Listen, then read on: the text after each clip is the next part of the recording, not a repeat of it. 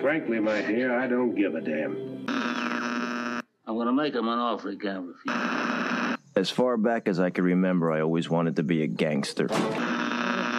Don't you understand, George? It's because you were not born. Film church. Well, a, a boy's best friend is his mother.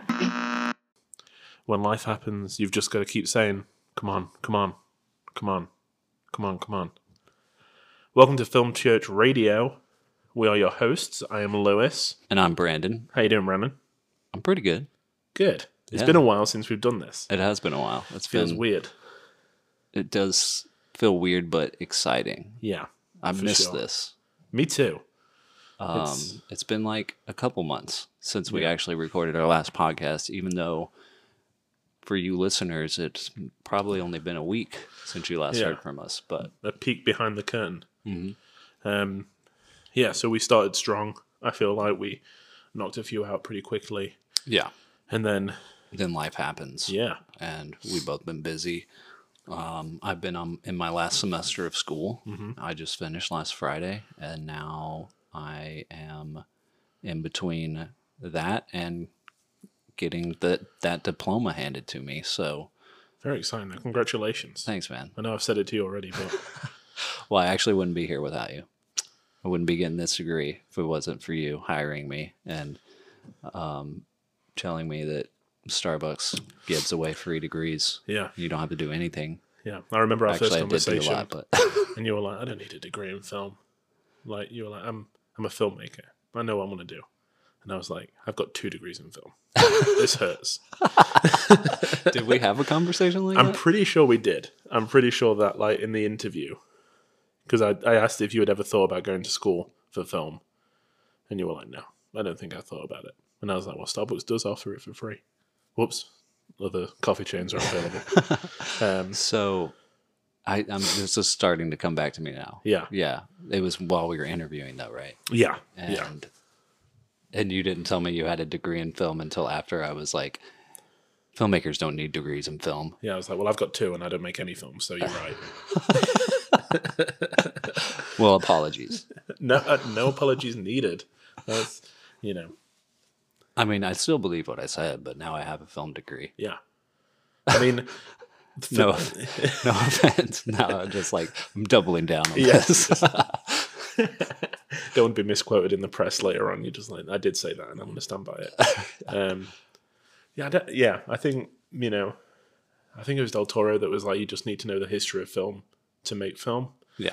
I think that's where I'm coming from. But you can, you don't need a degree to know the history of film. You can just, I mean, yeah. I mean, you don't, but like for me personally, getting a degree was um,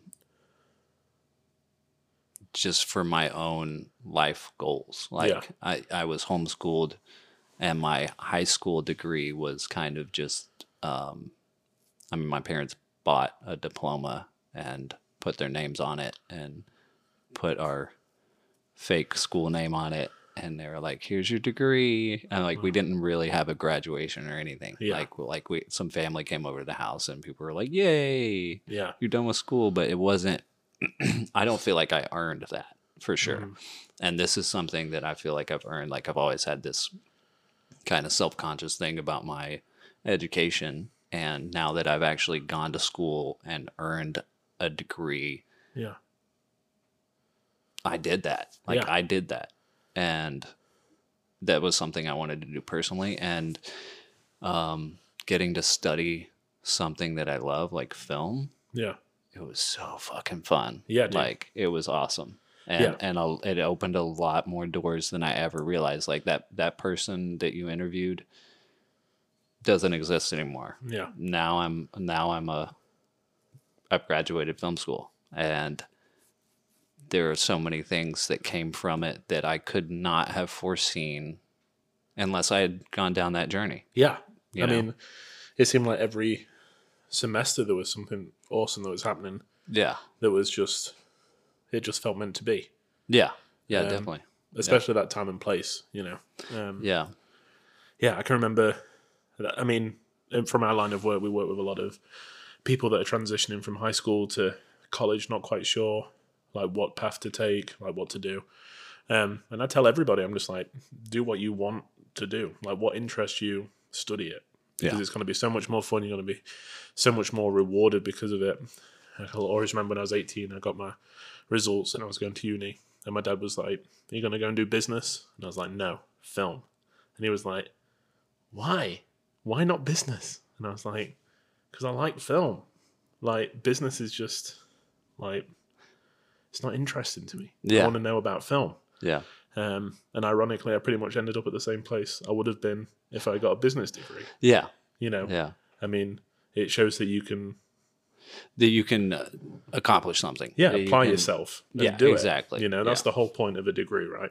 I feel like we're getting off topic a little bit, but I mean, not really. I mean, it's we're talking about film. Yeah. I mean, there's there's probably lots of listeners here. I mean, I know I don't know how many times I've scrolled through podcasts being like, what film podcasts are out there, and Yeah. there's probably a lot of filmmakers listening to this. And you know, if you're if you're struggling with deciding if you want to go to film school or you want to not go to film school, I mean, just do what you want. Yeah. Like it's it's really just it's a personal choice. It's like there are so many paths to becoming a filmmaker or getting the into the line of work that you want to do and everyone's is unique like Yeah. you can't i mean you you can i mean you can compare compare yourself to others but it's not really healthy you No, know? It's exactly. not you know Yeah. everybody's everybody's journal is pers- is personal to them. And for me i mean i had made a lot of films. I've done a lot of short films. I've done a lot of i mean i've pretty much tried everything.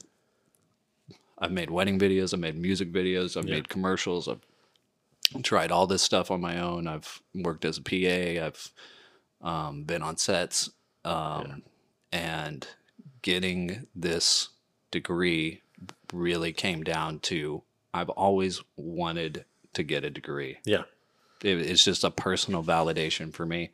Um, and all the stuff that that the benefits outside of that were just pluses. Yeah, you know it's like the, the main thing was i wanted this. And so now i have it. It's The- awesome. it is cool. It and I know I said to you a few weeks ago, but no one's ever going to be able to take that away. You know, you think about your job, you get promoted, but if you leave that company, it doesn't really mean anything.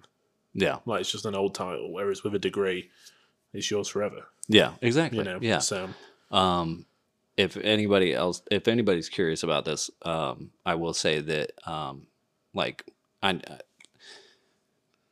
the reason i had never gotten a degree before or the main reason was i didn't really want to pay for it i was like why would i pay for Yeah. something that i kind of already know but in hindsight i've learned a lot of shit that i didn't know yeah, um, because I really studied like the history of film and and dove deeper into subjects and genres and directors and things like that that I I probably wouldn't have done on my own. But um, but Starbucks will pay your tuition. Like, Yeah. it's a big deal. It's, I mean, it, I wish more companies did that. I wish there were more opportunities like that for people.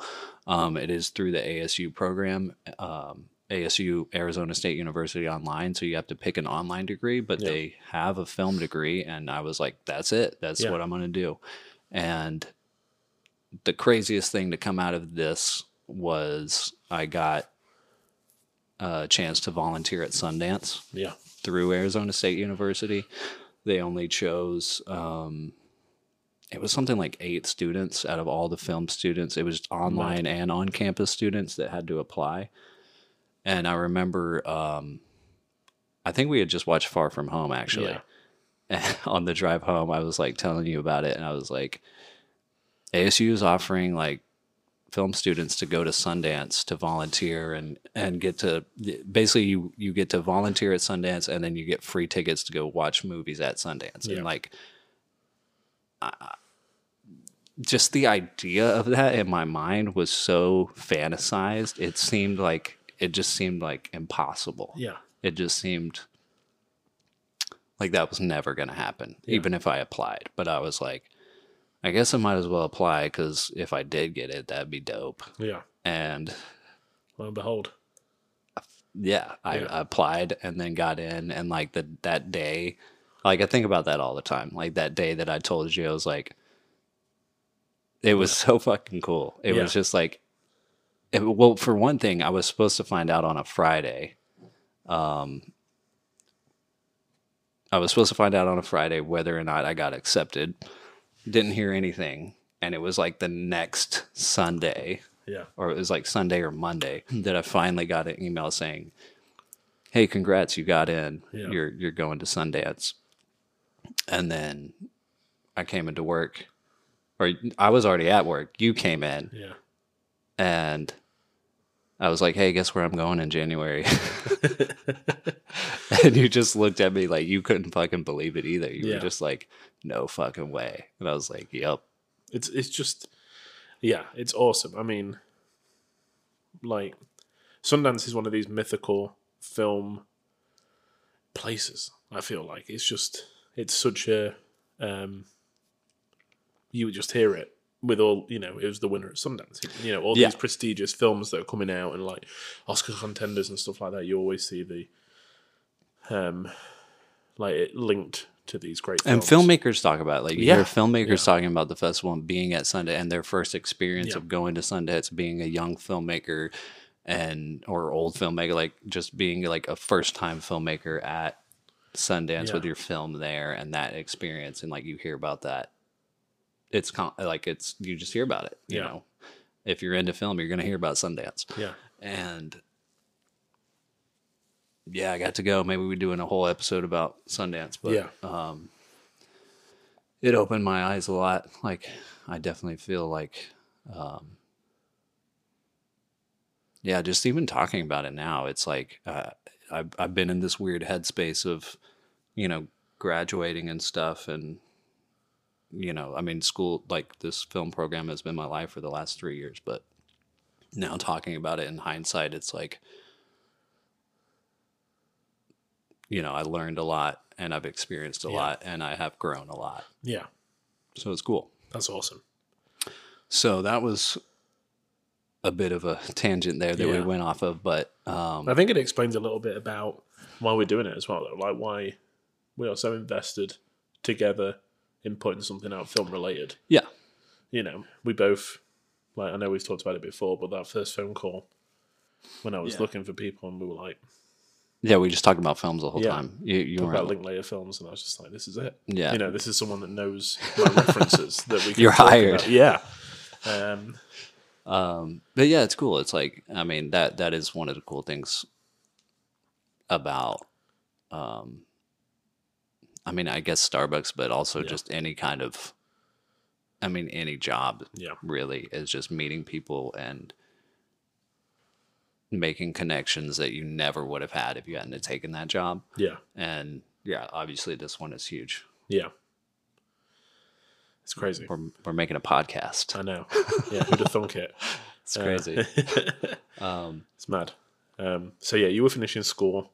I was um, coming to the end of my career with the aforementioned company.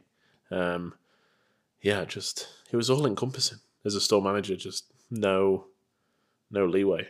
And um, I've got a you know a daughter and a, and a wife, and just wasn't fitting into our yeah. lifestyle anymore. You know, I can remember talking to you about recording podcasts, and I was like, I don't know when I'm gonna have time. Like, Yeah. Yeah. to even watch a film, let alone sit down and record and talk about it and like have my notes ready and all that kind of stuff. Yeah. Um, so I've changed careers, which means I have a lot more free time, uninterrupted time, Yeah. um, which is great. You know, it's it's better to balance. Yeah, exactly. Yeah. So forever all- thankful for what happened while I was at the company, but glad to have moved on. Yeah, exactly. Yeah. I mean, that's just life. Yeah, Change happens. yeah. We talk all the time. I mean, like if it was still just me and my wife, I would still be there. Yeah. you know i could i could do 80 hour weeks it'd be fine Mhm. but priorities change Yeah. so, yeah So this week we're talking about uh, returning to movie theaters. yeah I mean, super it's special 2021, and it's the. I mean, COVID is still a thing. Yeah. So like, slowly cinemas have been coming back. Um, we're going back kind to of- the new normal Yeah, I mean, for, like we're we're really getting back now. I mean, we're Yeah. like, I mean, Spider Man is like sold out ramping every single Mhm. show Yeah. next week. Like, it, it's crazy. It's crazy to think about. I mean, we've had some big movies like come out Mm-hmm. in- this year, but I feel like Spider Man, the Spider Man movie, Yeah. uh, No Way Home, is like, yeah, it's it's they're bring like this is gonna bring people to the cinema. So this episode we're talking about our cinema experiences since COVID. Um, so it's kind of a super special. We're talking about a bunch of different movies. We're not talking about just one movie here. Mm-hmm. Um, We won't go into spoilers either. It's going to be very, you know, Yeah. more about the environment more than a closer look at the film. Yeah. So some like a lot of these movies, like we we haven't both seen all of these movies that we're talking about. We're Yeah. both talking about our our personal experiences going back to the movies, but um yeah. So we're gonna get into a bunch of a bunch of different films here. Yeah. Um I think it's pretty fitting, you know, the whole idea of this podcast was that we missed that communal experience together of going to see a film in a room filled with people that feel the same things, you know, Yeah. laughed at the same jokes. Um, and this podcast was just a reason for us to share with anybody that's listening just what we're watching, what made us laugh, what made us cry. Yeah, you know, exactly, All these yeah. kind of things. Well, I feel like I feel like um I feel like going to a movie theater and watching a movie like the idea of this podcast Yeah. is that that is the religious experience, right? It's like going to like the cinema is like your church and you Yeah. go to the cinema with a bunch of people and they all have this experience together Yeah. um, and we haven't had that. And this podcast is supposed to be an extension of that. It's like, you know, you you can listen to us talk about movies that we've seen until you yourself, the listener, can get back to the movie theater and have Yep. these experiences yourself. Um, so yeah, it's it's been something that we've both missed a lot in Yeah. our lives because it's so fucking fun to go to the movies, man. Yeah. I just, I mean, the one thing for me is we live in a, a world where people are so glued to their phone all the time, all the time. And I just love the fact that, especially at Alamo, we're going to talk about Alamo a lot. We both love Yeah. Alamo. It's Yeah. one of our local cinemas and we just go all the time. But because they have a no phone policy, I just feel so much more connected to those people around me because they're not looking at their phone. Yeah. Because we're all looking, like, nobody's distraction is even like, Well, when you go to the Alamo Drafthouse, you know that yeah, you know that that's their policy. You know that no one's going to be on their phone. Yeah. Because and and because of that, the people that go to Alamo Drafthouse are the ones that are invested in yeah, going to exactly. see movies. You know what I mean? I'll always remember the first trip we went. We went to see Reservoir Dogs on like a, I can't remember what kind of screening it was. They did on like a Thursday night. I can't quite remember. But the first time I went to um, Alamo, and about forty minutes into the film, my wife turned to me and was like, "So who's that character?" And I was like, "Shh, shh, shh you can't talk." like as much as like su- shushing her was not like the best thing to do, I could have just whispered who it was. But like, part of me was like, "Yes." Like, no one can talk in this theater. Like we are all just watching the film in silence, yeah. and I love that. I love it that nobody's like, like whispering away. You know, Yeah. it's. um I mean, just the cinema as a whole is just it's a beautiful thing, and I feel like I've changed as a viewer. Now, when I go, I get popcorn and a soda. I never did that before. I would never like buy snacks, Yeah. but now I'm like, I'm gonna have the most stereotypical cinema experience Yeah. every time I go Yeah. because I don't know how long it's going to last now. Yeah, yeah, that's true. Yeah, I I've definitely felt that. I mean, the, these last few times I've gone to the the movie theater, I'm like, yeah, I'm getting popcorn and Yeah. I'm getting a soda. Yeah, Like, yeah, and like a like a 64 ounce one or whatever it is, like the huge one. I'm only going to take two sips because I don't want to have to pee in this. That's thing, right, yeah. Like, Down it in the last two minutes when it's gone Yeah. flat. but it's just it's so it's so great to be back. yeah, man. Yeah. So, what was the first film you saw when we went back? Okay, well, my you know, it's like the technically the first thing that I saw was something, but then like the first time I felt back was another Yeah. thing. So I'm I'm kind of the same. So yeah, so it's that. like um so actually last year in 2020 during COVID, Alamo Drafthouse opened back up in I think from like August to like late September for Yeah. like 2 months Alamo Drafthouse opened up in 2020. Um and they showed just things that were coming out. They were trying to. They've been trying to bring movie theaters back.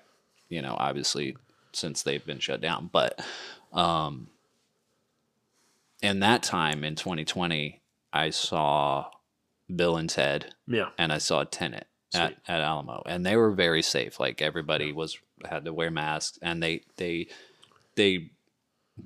I mean, they couldn't have sold out shows Yeah. because people weren't buying Yeah. enough tickets to be able to sell out shows. But for people that were buying tickets, they were socially distanced, so like you couldn't buy a seat next to another person. Like they, everybody was six feet apart.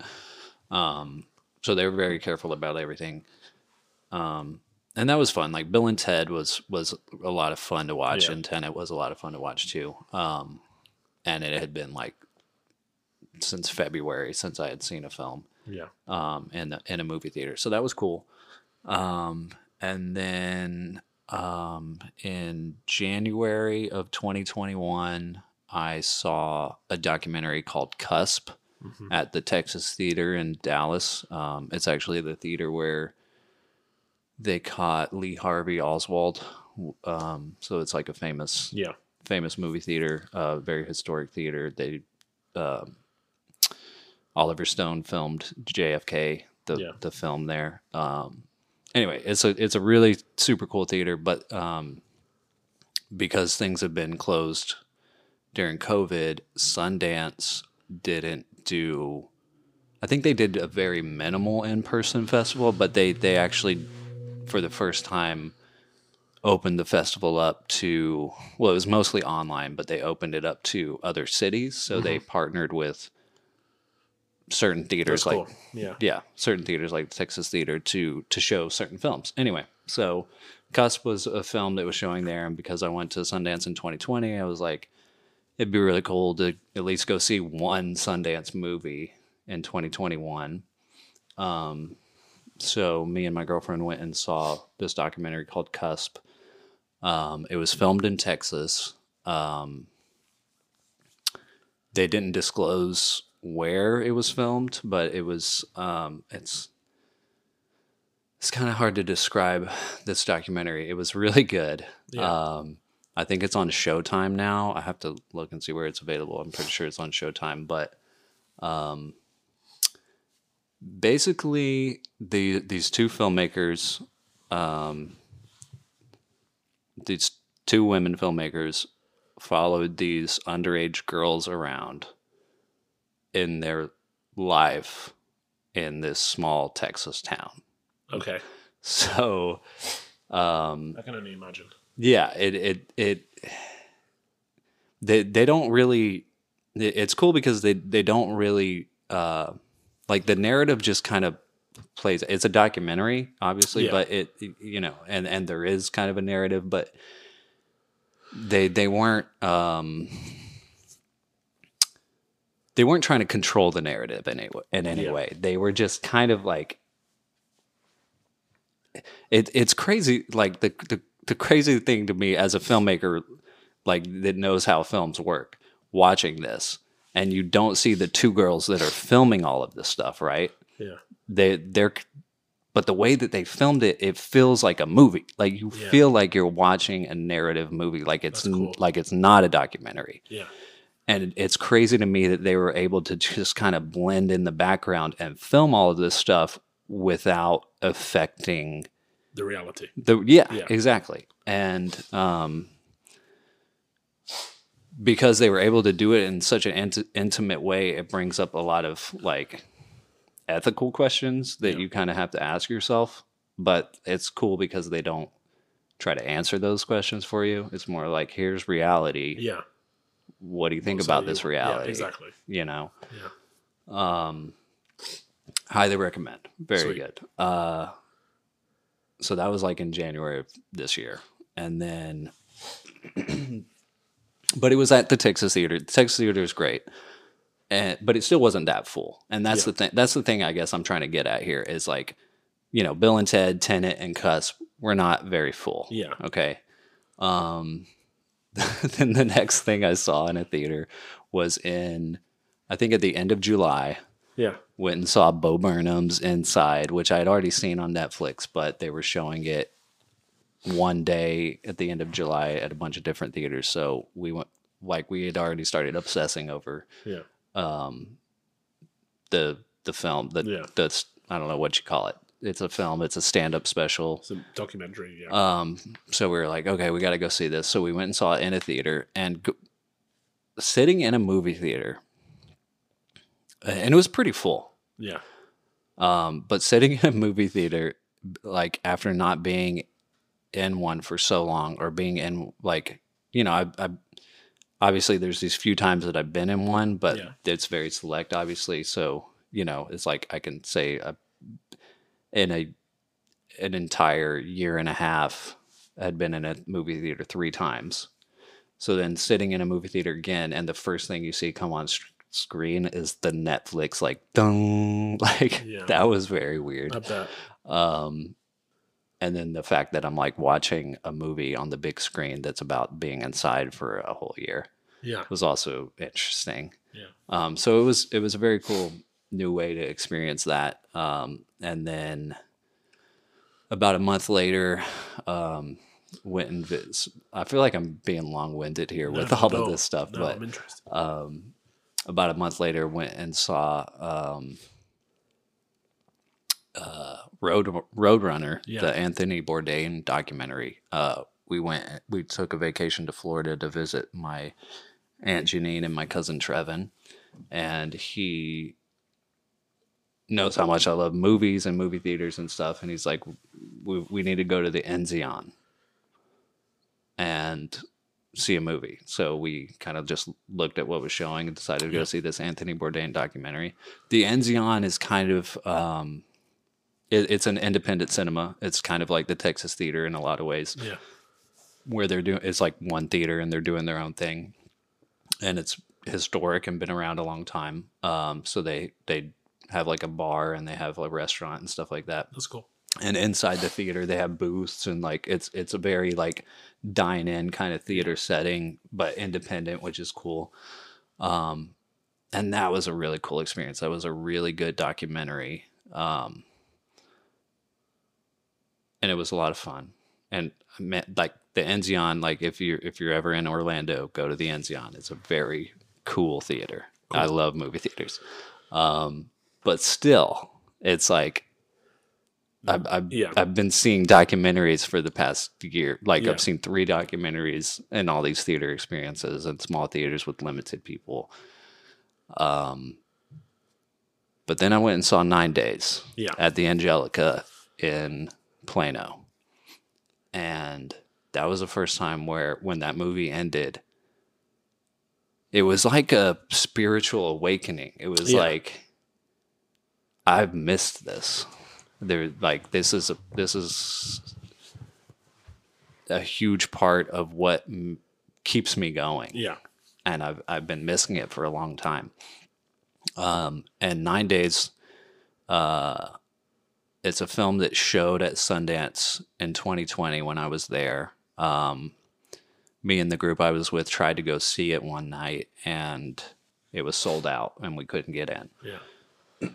So I've been wanting to see it ever since. Um, and I I think they kind of held it back for a whole year because because of COVID and they were trying to have a theatrical run. Yeah. Um, so anyway, so when it finally released in theaters, I was like, okay, I have to go see this. Another reason um, is because I got to talk to the director while I was Yeah. at Sundance, which was cool. Um, and obviously, I hadn't seen the film yet. Um, but there was a moment where me and a group of friends were sitting down, and this guy just came up and sat down with us, and then we started talking to him, and then um, a few minutes later, we all started realizing, oh, the person we're sitting down, like we we were all sitting down ready to hear someone speak, like we were at a panel, Yeah. and we're like, oh, the person that's about to go up on this panel is the guy sitting next to us having this That's so conversation cool. with us. so that was super cool. Yeah. Um, and everything that he said was super inspiring. I, I meant to like listen. I, I audio recorded the the um, the panel when I was there. I meant to listen to it before I came over here, but there was a lot of things in that discussion panel that really inspired me. Um, just as like a up and coming filmmaker Yeah. trying to make it in the world. Um, but Nine Days was really good. It's it's a film that I'm surprised I haven't heard more buzz about Yeah. um, just because of how spectacular it is and because of the actors and actresses that are in it. It's it's Is uh, Winston Duke in it? Winston Duke is Yeah. the main actor, and he's brilliant. He's so yeah. good, and Zazie Beetz Yeah. and other people that I can't think of their names at the moment. But um, um, hold on, They, yeah, I mean, it's got the kind of people that if it maybe it had come out when it was supposed to, would not have the same clout as now, potentially. Because I feel Like- like, Winston Duke and both and Zazie Beetz have both blown up yeah, in the last year or so. yeah, definitely, yeah, So yeah. I mean, yeah, I'm just surprised I haven't heard more about. Yeah. Like, I feel like this film, like when I saw it at the Angelika, I was like, oh, this is gonna be an Oscar contender. Like this is Yeah. gonna everybody's gonna be talking about this, and I haven't really heard that much. I mean, you know, we're still yet to find out Oscar stuff, but it also has Benedict Wong in it, who's Yeah. awesome. Like he's in, um, that's strange. yeah, Doctor. Strange. Um, it's got um, Bill Skarsgård um, and my dude from Arrested Development, Tony Hale. Yeah. Okay, cool. He's great. Forky. Huh? Forky from Toy Story 4. I forgot. Yeah. yeah, I forgot he was Forky. Um, but yeah, he plays Buster and in uh, Yeah, Arrested. Development. I feel like that's what everybody knows him from. But Yeah. I mean, I mean, it's the kind of film that, like, first of all, I would want to make. Like, this is the kind of film Yeah. that I want to make. Uh, It's the kind of film that um, it's it's simple and it it it the entertainment weight that it the way that it carries the entertainment is through story and acting Yeah.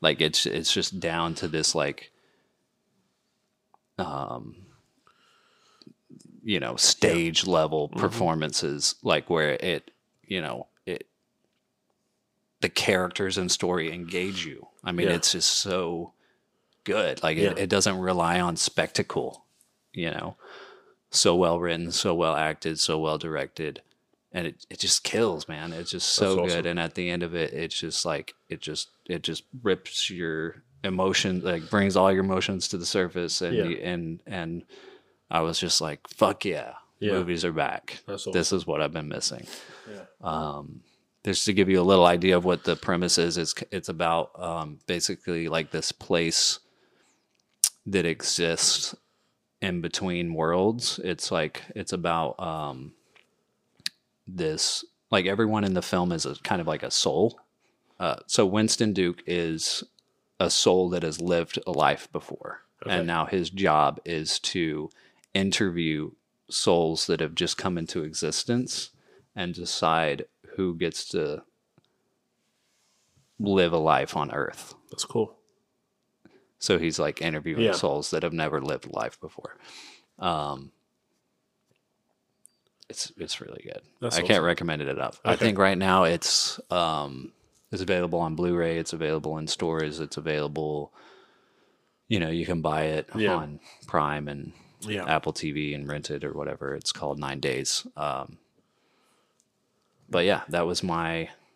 That was the first time I was like, okay, movies are back Yeah. and I've seen other films since then. But Yeah. how about you? Yeah, so it took me a little bit longer to go back to the cinema. Like we um, moved a little further away from where we were. Um, there's not too many cinemas that I would pay to go Yeah, near us, you know. Um, so it took us a while, and then it was just kind of we just when we had some family in town, and they were like, "Hey, if you want to go out, we can, you know, watch the, watch your baby kind of thing." So we're like, "Yeah, let's go to the cinema." And Shang Chi was playing, so we went to see Shang Chi. And um, if anyone that's listening, me and Branden are both fully invested in the MCU. We've seen them all. We watched, you know, the TV shows is kind of like we bookmark them. We know when it's on. Yeah. You know, we have the next few films lined up, ready to go. Um, but after Endgame, I was a little Like, okay, I think I might be ready to step back a little bit. You know, if I don't catch them in the cinema, it's not a big deal. And then Black Widow came streaming, and it was, in my opinion, pretty meh. It was Yeah. it was fine. It wasn't, you know, um, I mean, it's like Black Widow's not a terrible movie by any means, but it's No. like, you know, when you when you get films like Endgame, yeah, you know, following that up is just yeah, it's like- impossible. yeah. And I'm sure the way I watched it influenced my decision, which I'm sure we'll touch on later as well. Okay. Um, but yeah, so Shang-Chi, again, not something I'd rush to go and see or thought that I would rush to go and see. Um, and I know that you had already seen it like a few days before. Okay. Um, so we went and, like, first, just being back in the theatre was amazing. You know, um, I'd forgotten. I we went back to the Alamo, the place that we'd, like, watched our last film at. And like, how long had it been? Since So had we the last film we went to see was Onward, um, which would have been was that like December 2020 or something? I can't remember when that came out. It was like fall Hmm. So it 2020, was- right? yeah. So my daughter had just started a daycare, so probably probably like February March of 2020. Like just as this was Oh. kicking off, it was like Oh, everything before was just had about shut to down. close down. Okay. Okay. Yeah. So we went to and I can still vividly remember walking out of the cinema being like, "When's the next time I'm going to come to a cinema?" You know, So it had been like a year and a half. it'd been a long time. yeah. Yeah. So that I mean, that was it was great to be back. I can remember texting you and being like, I loved it. Which I think was influenced again by being in a cinema again. Yeah. You know. Um Before you get into the film, Yeah. I have a question for you. yeah, of course. Hit me. I've been dying to ask you this. yeah. because when I when I first when Alamo was closed for a while, Yeah.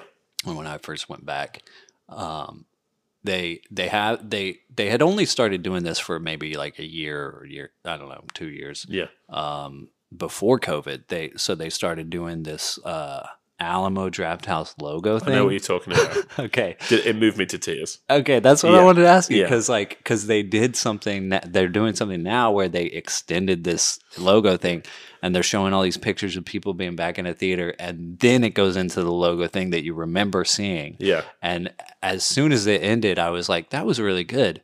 And then I was like, "I wonder if Lewis cried when he saw this." Yeah, I did. And it, I'm sure it said something like I'm getting emotional now. I'm sure it said something like we really missed you as well at the bottom. Yeah. Like there was something very poignant at the end and I was like, We missed you, Alamo Drafthouse. Like we really missed you. Alamo just know how to do it. you know? um yeah. Props to that editor yeah. that like edited that that it's just beautiful. logo video. Yeah, because it starts off with like the little film bits and then just grows and grows and grows into Yeah, it, it's cool because it's like it, the the logo. You know, we've all seen but the logo intro we've seen before, but they extended it, the intro of it, to where you don't realize it's what it is Yeah. until it's what it is, Yeah. and then when it's what it is, you're like, oh my god, yeah, you know, it's great. yeah, Um, so yeah, the film itself. I mean, we can talk about this a little bit. I think it's probably got the strongest third, like first third of a Marvel film I've seen for a long time. okay, yeah, Um, like the introduction to the characters, the bus scene, and all that kind yeah, of stuff. Is yeah, just all that stuff was great. awesome. Um, but Marvel, I find find it hard to stick the landing. The last third for me, I was like, okay, like, Yeah, do we really need this CGI dragon? like, I get it. it was super epic. yeah, for sure. Yeah. Like it, uh, I did end up really enjoying the end personally, yeah, but it's just because I bought into it by the end. Yeah. It was like there was a point when they're driving through the forest. Eh, if you haven't seen Shang Chi, and then you know spoilers, but they're they're driving to the magical forest yeah, and they're going through the maze and and you know they're Yeah. telling them where to drive and all that stuff's going on and i was just like i don't know. I was just like this is Losing its way a little ah, bit. this is too Yeah. what's going on? This is too much magic. This is Yeah. too much what's what is this? Yeah, and then they get to the magical forest place and it's even more magical Yeah. and there's more magical creatures and all this stuff and this is earth and like i was like and i was still just like i don't know about this. This was weird But then by the end, when he's fighting the dragon, I was like, okay, this is fucking cool. Yeah. I, I, whatever, it's fine. I just, and I know it goes back to you know, I know they can't top Endgame. I know that's not what they're trying to do, but a lot of the time, I'd rather just see a very more like a more personal, like hand to hand combat. Like it's more the inner demons they got to like, as Yeah. opposed to these huge. Well, that's kind of what they're doing with the TV shows, right? Yeah, and that, I think that's why I like them a lot. Yeah. You know, um, But I'm afraid, but I, I get what you're saying. I'm afraid that that's going to take away. how can you top it though? Like this is what I'm saying. Like they can't keep topping it, topping Yeah. it, topping it. You know, But that's the thing is like I'm I'm afraid that they're gonna they're gonna be like, oh, our movies are supposed to be super epic Yeah. and our TV shows are supposed to be intimate. It's like no, like Yeah. they're can movies can be over, yeah. intimate too. Like Yeah. And like that's um, again, that's why Black Widow fell down for me. Was like it was very about family and all that kind of stuff. And then they went into the castle in the sky or whatever it was, and they were like free falling, and I was like, I'm out. Like I'm done. Um, personally, you know, um, Shang Chi was great, loved it, but the film I had the emotional impact with was No Time to Die, the James Bond film. yeah, So James Bond has been a massive part of my life. Like it's probably the reason I got into film. Like I can remember Really? as like a five, six year old, like being obsessed with James Bond. which one? All of them. Like I could name like who was the who was Bond in each film, what year they came out, who was the bad guy, the you Okay, know, so the- what was the first James Bond film you saw? um, I can't remember the first film. It must have been like a Pierce Brosnan film. Yeah, It must have been one of the you like, were a 90s. '90s baby. Yeah. yeah, So it must have been one of those. Um, but I really fell in love with like the Connery era. I think like the really old school, like, Like before the gadgets age? got crazy. Yeah. So like my obsession with like film history comes from that because I couldn't know when they all came out, who was in them, all that kind of stuff. Okay, so like seeing the last Daniel Craig Bond film was like a big deal. Yeah, and it was something I was like looking forward to because it was slated to come out before COVID shut everything down. So I can remember saying to my wife, like, when Amelia's in daycare, my daughter, the first film we're going to go and see is No Time to Die, like in the week, like when she's at daycare. I can remember planning it out and being like, it's going to happen. Like, this is how it's going to happen. Um, and obviously it didn't. They kept pushing it back and pushing it back and pushing it back. So when I finally got in there, um, having such an emotional connection to Bond Light, it broke me. Like I was just like by the end, I was just in floods of tears because not only did it live up to the expectation I had, but I was like, this is what cinema's about. Seeing these Yeah. huge stories, this massive, um, colossal thing that like you know you've seen trailers for again and again every time you go into the cinema, every time you've watched the TV, to actually be seeing it and be experiencing it with other people, it was like unbeatable. Yeah, Um, so I keep thinking of that as my first trip back, even Yeah. though it wasn't. yeah, yeah, But that was the one that I was like, like it's back. yeah. You know, I've seen something that didn't have the possibility to go to streaming, and credit Right. to them for being like, no, we're going to wait till cinemas reopen. Because I Yeah, feel because like that if- meant that movie has been pushed back for two years. Yeah, because I feel like if I mean with Shang Chi, I know that they really wanted to put it in cinemas, but if COVID had still carried on the way it was going, they would have been like, "Cool, we're going to put it on streaming." Like I don't think Yeah. it would have been. They, they they wouldn't have pushed it back for two years. Man, I got to go see No Time to Die now. You do, yeah. It's it's I've I've been wanting to see it. It's just like school and all that stuff. It's like Yeah. it's everything piles up, and then you're like, when am I gonna go? You know? yeah. But, It just I mean I know that like a lot of people loved it. It just ticked every box for me. yeah, was that's just like- awesome. and it was I know that Daniel Craig's like that was his last Bond film. It's kind of like everybody knew that he was leaving the role. I know he had some problems with it before this film. yeah, Um, it's just you know his character was so good as Bond. He Yeah. just brought out like a lot more than just the womanizer yeah. that gets lucky every once in a while. You know. Um, yeah, it was great, dude. Yeah, that makes me want to go back and watch all the Bond films again Okay. uh, with Daniel Craig, at least. You know, because um, Were we working together when I did my Bondathon? when you did your what? Bondathon where I watched them all back to back, starting with like Doctor No, and I went through all twenty three. I don't think so. Okay, so it might have been when I was doing my film a year thing. So before I had a kid, I made like I tried to watch a film a day for a whole year. So I tried to watch 365 films in a year. Um, and That- part of that That was wait, what year was that?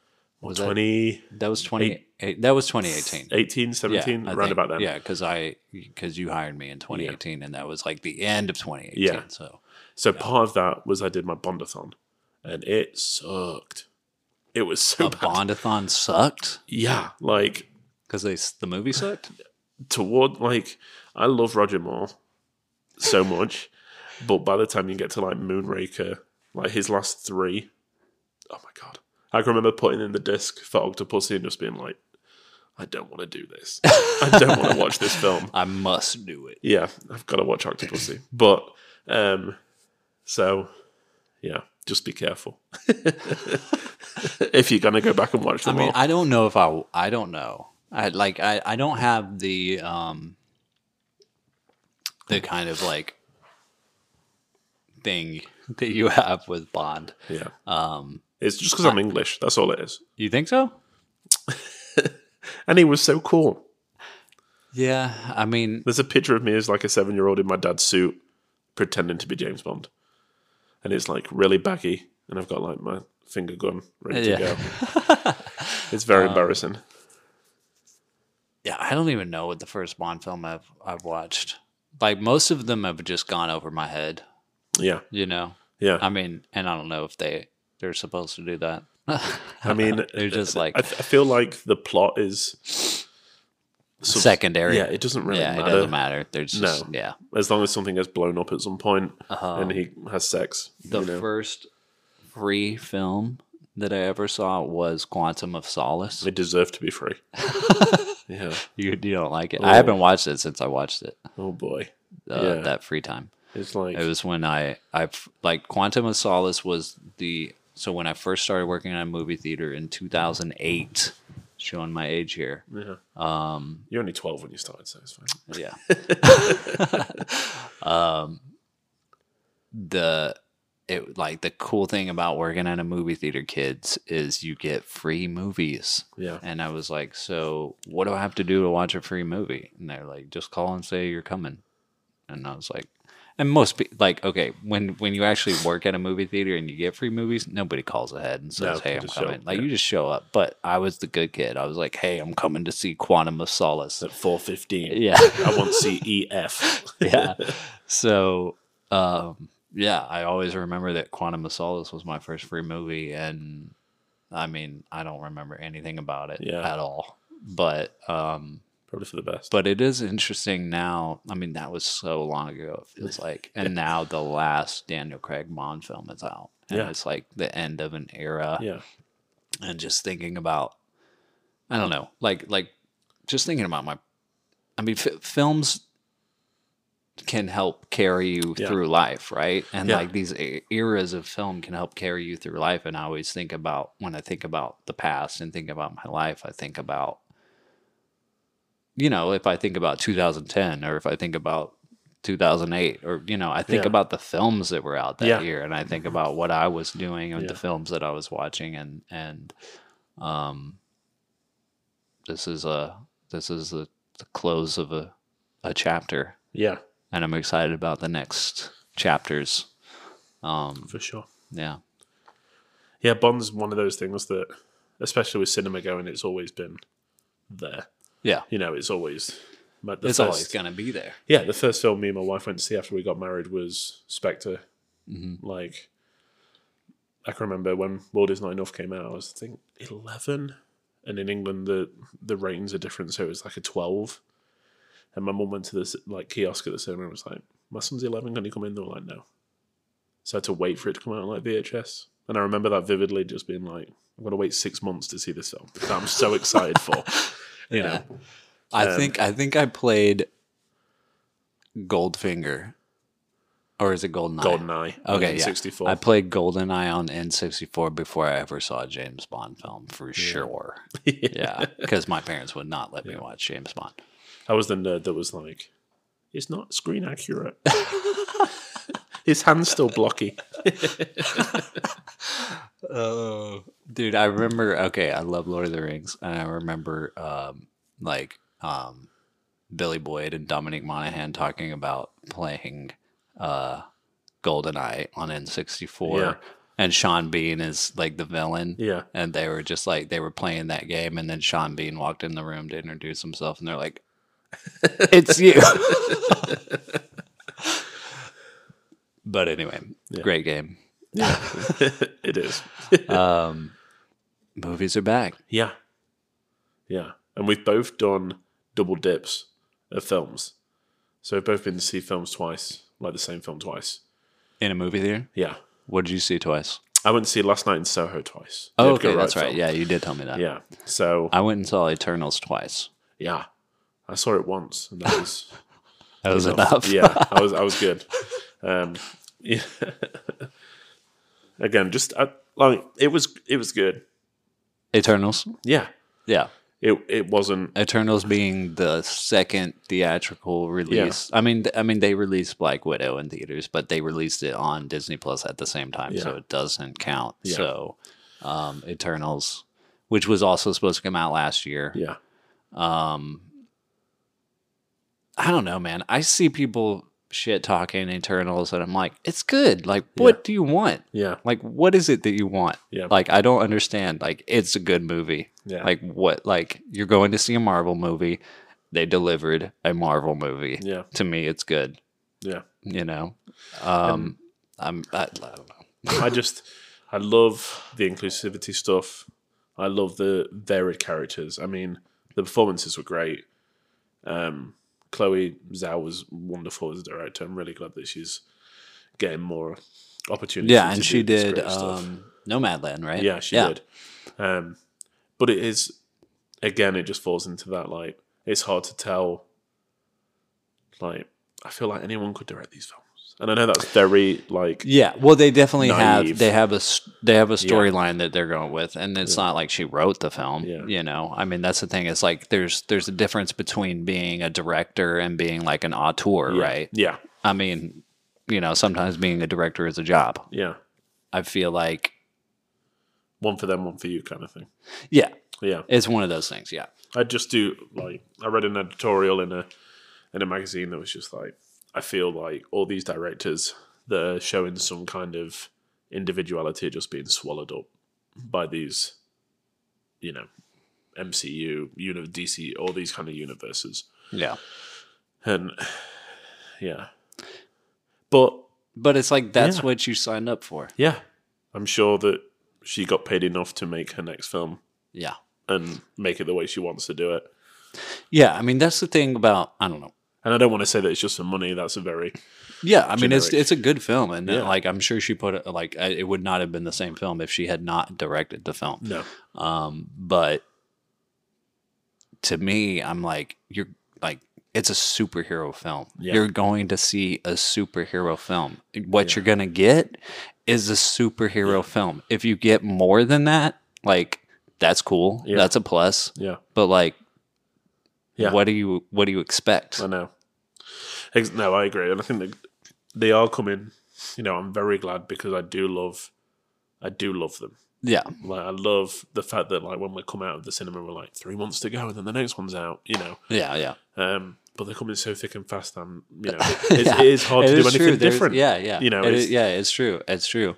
I think I just like, like in some ways, mastered the art of like the suspension of disbelief. Like I can just, I can just like.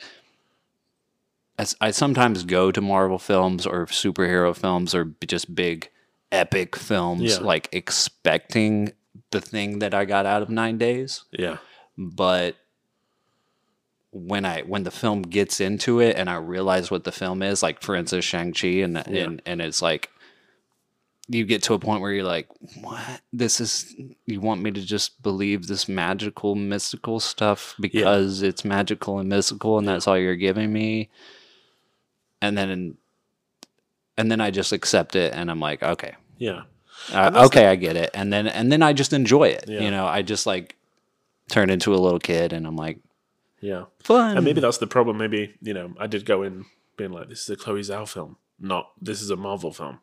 Yeah. And like I think about the DCU or the DCU, whatever it is, um, and like Aquaman is pretty fine. You know, it's a fine film. I had a blast when I saw that in the cinema. I was Yeah. like, this is great. It's not taking itself too seriously. It's ridiculous enough. Like it's a guy underwater. You know, it's ridiculous. It's a guy in the water. Yeah, but it's it like I loved it, and I'm like, why? Like I don't know. There's like, I guess I expect Like, less. why did you love that? And then Yeah. you saw Eternals and you're like, eh, Yeah, you know. Maybe I just expect more from Marvel. And yeah, not more, I mean, you do. I mean, but- that's the thing. That's that. I think that's the thing. There is that Marvel has done some superhero films that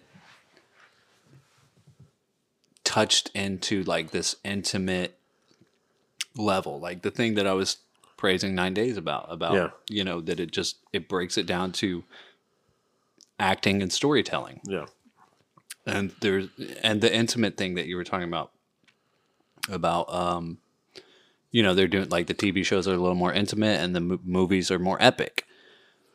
They have done some features that have been very intimate and Yeah. and broken it down to a character level that have just hit really well. Yeah. and and then you get a superhero film that is just you know it's just another super film superhero film that's epic. And yeah, you you know you come to expect more from Marvel, and it's like, well, you know, there's still like these these films are still marketed towards children, yeah, so at some point you're like, okay, yeah. I know, and I am I am very excited. Like I said, I am very excited for the future. yeah, Um, but I think it was, I would, and I hate to say stuff like that, but I'd always, I would rather watch Shang Chi than Eternals again. I think that's where I fall. really. I think I got more out of Shang Chi than Eternals. I mean, they're both good. I don't know, Yeah. like uh, I think I did. I liked just- Eternal. yeah, I don't maybe know. it's just like- too much going on for. me. Maybe it's like too many characters to be invested in. yeah, You know, because I did have my favorites in Eternals. Um, but I just feel, you know, you feel like they don't get enough screen time. You're like, oh, this this person should have been in it more. yeah. So- um, yeah. Um, I mean, I only went and saw Eternals a second time because uh, Sarah's sister hadn't seen it. Yeah, and I wasn't gonna say no to going to a movie theater and seeing a movie, like, um, but seeing it a second time just confirmed to me that I liked the movie. Like, Yeah, it- like I, I just it. thought it was like I don't know. Yeah. Like, I, mean- I mean, it's just like movies are a personal thing anyway. Yeah. It's like if you like a movie, great. If you don't Yeah. like a movie, great. But like if someone, I don't know, if someone likes a movie and you don't like it, like, who cares? yeah, exactly. But I did like uh, Phastos. yeah, that character. Mhm. Um, Brian Tyree Henry yeah, was awesome. Yeah. Like like his whole thing where he was like doing the yeah. like creating stuff, like all of that stuff. I was like, get that's it. cool. Um, yeah, I don't know, man. I, I just I was just sold. I was. I mean, Yeah. it's a it's it's an epic Disney movie. They're getting these characters that were in Game of Thrones to be in it, and like. Like good for them. Like they they're making more money. Like Yeah. everybody's making more money. Like I just feel good for people. Yeah. Like when I see stuff like that, I'm like, good. They're making more money. Cool. Yeah. You know, that's what we all want to be doing anyway. yeah, It's like true. personally as a filmmaker i i want to make movies like nine days. I want to make Yeah. like intimate personal films. Um but if somebody offered me a marvel movie of course i would fucking do it. Yeah, of like course. Yeah, i want money. Yeah, like everybody wants money you know? Yeah, um i would do a spider-man film over eternals for sure. Yeah. yeah. But Wouldn't I mean we all would do that, and I'd be right there next to you, like you're going to include this partner, right? You're going to include this person, right? yeah yeah um, yeah. But last night in Soho, love last night in Soho. yeah I think it's Edgar Wright doing what he does best, yeah like a good story well told.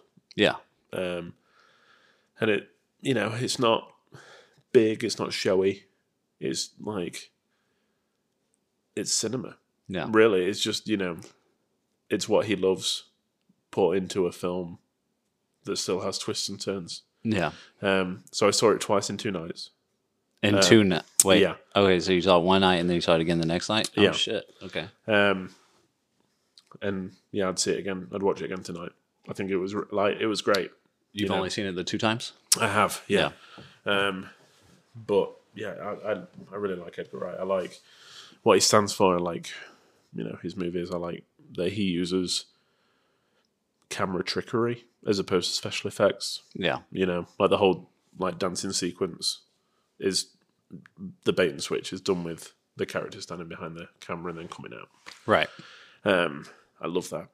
You know, so yeah, last night in Soho was I mean, like He's like a classical filmmaker in the Yeah. modern age. Yeah. You know?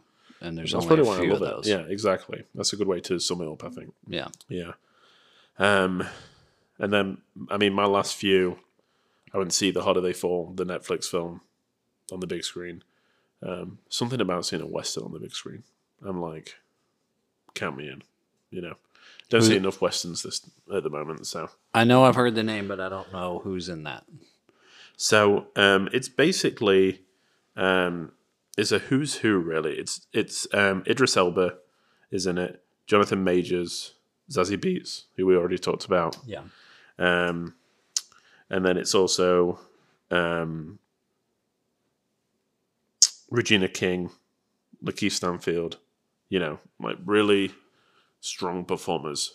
Yeah. Um, and I just love, like, I love, I, I do enjoy westerns anyway, but I love westerns told from a different angle, and the fact that they are all black and it is like you know a black storyteller telling a story about black people yeah. did it for me. Did you see that at Alamo? I saw it actually just like a, a cinema. It was just Okay. showing um, middle of the day because Alamo aren't doing anything pre five, four or five p.m. at the moment, apart from Okay, like Saturday and yeah. Sunday. So we went to see in the middle of the day, like Okay. first showing. Um, it was just the only thing that was on, but um, very influenced by Tarantino, really stylish. Yeah. Um, yeah, just it's just great to see. You know that kind of representation on screen. yeah.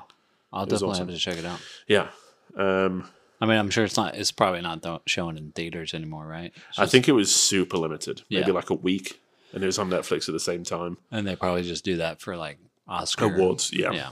exactly. Yeah. Um, and then I went to see House of Gucci, Mhm. um, which was my second to last. So, you know, sucker for Adam Driver. Go and see anything he's in. He's fucking amazing. yeah. Um, and Lady Gaga stole the show, dude. Really? She is very good. Sweet. very good. Um, I, I mean, I loved it. It's a bit overstuffed, lasts a while, um, but yeah, it's just you know, I mean, I feel like you know, it's Ridley Scott. yeah. I mean, it's like you get to that level of Ridley Scott, eighty years old, and can do Yeah, make whatever film you want. Of course, you're gonna indulge. yeah, Like it's going to be an indulgent film. Yeah. You're going to just put everything you want into it, and you're not going to have any deleted scenes. No. Like it's Yeah. not. It's not a tight family entertainment. yeah, It's it's uh yeah. yeah. It's Al Pacino is amazing in that film. Just putting out that he's he still steals every scene. yeah. Um, yeah, he's amazing. It's a good film. I can't wait to watch it. Yeah, I've been good. I've been wanting to watch it. Yeah, it's just a Um, good popcorn, you know, talking about what makes cinemas great. You know, and we'll get on to the the problems that we've experienced with Yeah. the cinemas reopening, I guess. But like these big popcorn movies are just you know, they're great. No, you know, everyone my cinema was packed when I saw it, so it was great. Sweet. Yeah. Um what about you? What else have Well, what's the last one you watched? so I went to see this earlier this week. I went to see Come On, Come On. The Like the other day? Phoenix. Yeah. Again, just a like early showing. There was me and one other guy in there. Yeah. Um, and as you know, not the biggest fan of Joker. Okay, yeah, yeah, that's right. Um, big fan of. I'm Joaquin like in Phoenix, though. denial of that. It's Yeah. like every time you say that, I'm like, oh yeah, Yeah, you right. didn't like it. um, but big fan of Joaquin Phoenix, and it's just, it's such a, I don't know, delicate film. It was very well done, and Yeah. he's just great in it. yeah, You know, um, yeah. tackles And a I don't of- know that much about this movie. Like I've, Yeah. I've seen like a couple of things on social media pop up. I mean, I know Joaquin Phoenix Yeah. is in it, and it's black and white, right? Yeah, Yeah, Yeah. And then like other than that, I mean, like when I see the clips of it, I'm like, oh, this is like an intimate character study, right, Yeah. or something like that. it's just, yeah. I mean, I don't want to give too much away. I don't want to like spoil it, but it's just, it's beautifully shot. Like they spend a lot of time in New York, and there's like just you know, New York skylines everywhere, and just I don't know. It, there's no nastiness in it. It's Yeah. just a really lovely film. You know, um, Do you know anything about the filmmaker or or who, yeah. who I- it? So I know that. So he did. Um, is it 20th Century Women with Annette Bening, and I think Greta Gerwig was in it. Let me just look it up. I I'll don't have to double check. Um, so it's directed by Mike Mills, who did Beginners, um, with Ewan McGregor. I think is that. I think that's the one where his like elderly father comes out as gay, and it made quite a stir because this is like eleven years ago. yeah, And I think it was quite a big deal at the time. Um, 20th Century Women, which I absolutely loved. It is with Greta Gerwig. I'm a massive fan of Greta Gerwig. yeah, she's um, awesome. Yeah, so I, I really like his film. Like I really like the stuff he's done before without really knowing it. You know, it's kind of Yeah. like, oh, it's the same guy that did. You know, um, well, yeah, it was just.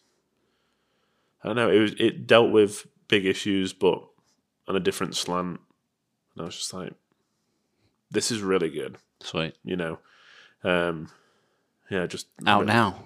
Yeah, Go go, and see see, it. it. Come on, come on. Yeah, come on, come on, well, let's do it. You know, I'm definitely gonna have to check that out. Oh man, I, there's so many. I just want to go to movies every day. Like before COVID Yeah. happened, yeah, I like I would like there was all these theaters coming out with their subscription services. Yeah. What was what was the one that did it first? It was before the movie theaters did it. It was like it was while I was still working at Studio Movie Grill. And I can't even was it AMC Stubs? No, no, no. It was Oh. before that. It was like this. It's end up this like out of the blue service that came out. Um, God, I can't even think. They're they're gone now. But it was a subscription service that was trying to like basically make a subscription service to go to any movie theater. And the movie theaters were like, we're just going to make our own subscription services. So movie theaters started making their own subscription services. Yeah, You know, AMC did it, Cinemark did it. And I was waiting and waiting and waiting for Alamo to do it. And then Yeah. they did it like a month. before COVID. and, Yeah. then, and I went and saw like three film. Like. I bought the subscription. Yeah, I was we, like, we've been talking about it. Yeah, because were there was ta- like a wait list that came up like six months before, and we were both like, "I'm on it. My wife's on it. Like we are yeah, like waiting for them to be like, okay, we're going to trial it in DFW." yeah. And then, uh, yeah, and then COVID happened, and Yeah. um, Yeah, that sucks. But um, so then COVID happened. Alamo stopped doing their subscription. I think they they're doing limited now, but it, it, it's super limited. Like you you've got to be in a certain city and you can only go to a certain theater. But um, man, I was just I was just ready. I was just Yeah. ready to go to a movie every single day. and this is the problem that I fell into. Like, it was the reason that Shang Chi was the first was not due to the fact that we didn't want to go. I was desperate to go see anything, but cinemas were only open at five p.m. Yeah, You know, um, on weekends, and that's the time that we had our daughter and we were, you know, busy kind of thing. Um, so when it came to like Tuesday, when I was off work at like midday, it was nothing yeah, you know um and that's that's where i kind of like was just drawn off i couldn't I just couldn't physically go Yeah. as much as I wanted to, and I get it. I know why they didn't open earlier, and no, like there would have been nobody there apart Yeah. from me. Yeah, yeah. I get it. um, but that's the pro- like that's the problem, right? You know, to get people back in, you need to start slow to open these other big ones up. So Yeah. it's a shame. Um, Yeah. Yeah, it sucks. But I mean, we're slowly getting back there. And we will. yeah, like the last few that I've seen have been like in the day showing kind of thing. Yeah. So After nine days, yeah, I saw nine days. And that was my first Okay, movies are back. let's do it. My soul is back. my life is back. Yeah, I've got something to live for.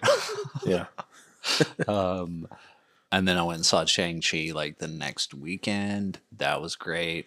Um, Marvel films are back. yeah, Marvel films are back. Like, I mean, geez, dude, like that. that- well, seeing Shang, I mean, seeing Nine Days was like, okay, movies are back, or my soul is back. It was like more of a spiritual experience. Yeah. It was like my soul is back. Like this, this is the thing I've been missing. But going to see Shang Chi was like, I think movies are back because I, you know, there was. It wasn't packed, but Yeah. there was people in there. Mhm. You know what I mean? and it's done good business. Like, Yeah. you know, and I read the funniest thing on Letterboxd right after that because I was looking at reviews. Yeah. and somebody wrote a review, and they were like, the person next to me stood up after the movie was over and said, "That was the best foreign film I've ever seen." uh, good old public. yeah, the ignorance. Yeah, Um. Okay, but then after Shang Chi, I saw Breakfast at Tiffany's. Nice. A like pop up rooftop cinema. nice. That was really cool. That was a lot of fun. Um, also very cringy for reasons that I'm sure you know. Yeah. Um, but it was still fun. It was like Yeah. it was like bean bags on a roof with a big projector, and yeah. it wasn't like a cinema, but it was a rooftop A it was cool, event. man. Yeah, It was cool. Yeah, a communal event for sure. Um, and then I went, went and saw Titane with Zach, our friend that was on the last episode, who couldn't be here tonight, unfortunately. But um, Titane was awesome. Hmm. it was a lot of fun to watch in a theater. Um, because that was my question for you before we started this. Because I'd seen your list, I know what you'd seen, and I watched it a few days ago at home. Yeah. like just on streaming, um, you know, pay per view, whatever. Um, so my first question was like, how was it on the big screen? yeah, it was great. Yeah, It was it was spectacular. Like I um there were there were some things that flew over my head during the during the movie. Yeah. And um I took the movie like seriously. if that makes sense. Like yeah, there's a scene where she has sex with a car in the beginning yeah. and Yeah. gets impregnated by the car. Spoilers. Um my, my, my wife was working and texted me and was like, "Hey, how's your film?" And I was like, "Well, she just got pregnant by a car." Dot dot dot. and and that's the only way I could sum it up. It's so Yeah, I was like, when that scene happened, I was like, I don't know, I don't know, like the the, the fact that she was having sex with a car didn't enter my mind. yeah Like she was just like getting herself off yeah some other way, or like I didn't think of the car as a living thing that No. was like impregnating her. yeah So or that somehow flew over my head. But I guess because of that, um, the rest of the film, I don't know. It's such a weird film, man. It's like it, it's great because it's just one of those movies that it, it's serious, but it doesn't take itself serious. Yeah. you know, if that makes any sense. It it's does, like yeah. it it it goes on these deep emotional human levels, but it's like tr- some weird trickery. I don't know how to describe Yeah. it. It's like this weird trickery of like, hey, don't take this seriously. Also, let me rip your heart out. Yeah. Um, because like the scene where she is dancing with the the firehouse chief Yeah. and it like goes into slow motion and then you hear an american song like you hear an english spoken song when you've been hearing a foreign language this whole time and then all of a sudden you're hearing english words and it's they're dancing in slow motion i was just like there's there's something that struck me and i'm i'm like trying to figure out what it was it, it was like somehow beautiful Yeah. I think that's the same with her previous film, though, Raw.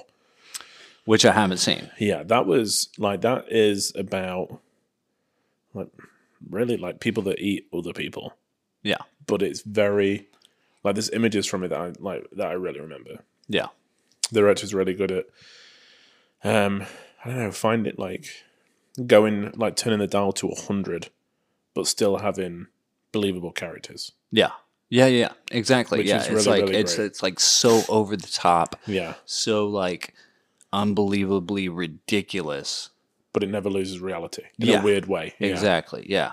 Yeah. Yeah. That's yeah, exactly. Um So yeah, I had a great time watching it. It was bet. like yeah, I wish like- I'd seen it in the cinema. it was cool. It was cool. There wasn't a ton of people in there. It was maybe like 10. and what was that? Was that That was at Angelika. sweet? Yeah. Cool. Um, yeah, so that was cool. That was a lot of fun. The next thing I saw was last night in Soho. That was also fun. Yeah. Um, it wasn't exactly what I expected. I, I think I expected. I think I expected something, for lack of a better word, more mature. Yeah, no, for sure. Like because it because at some point it just, you know, spoilers. Last night in Soho kind of becomes a campy horror.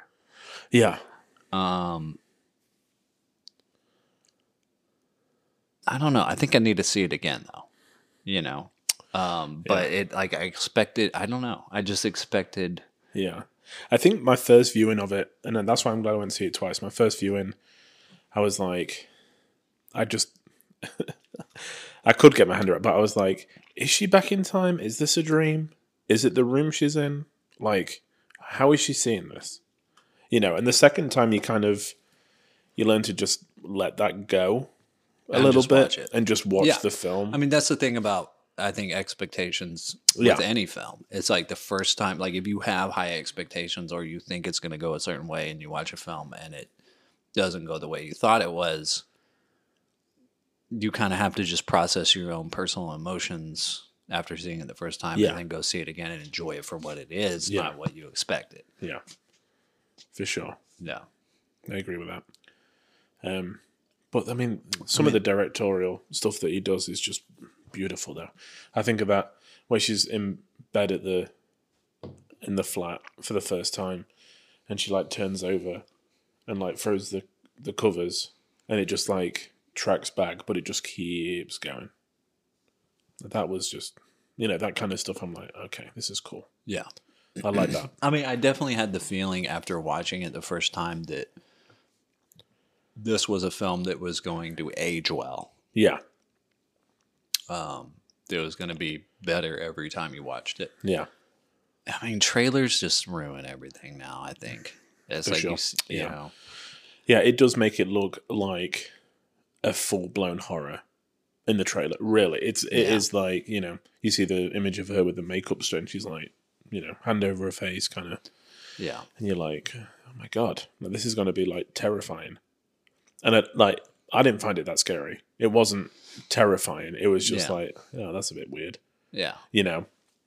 But yeah, maybe that maybe that's what they thought would sell. Is Yeah, I mean, it was around Halloween, right? It was around I mean, October that's time. So Yeah, that's the thing. Is like with any.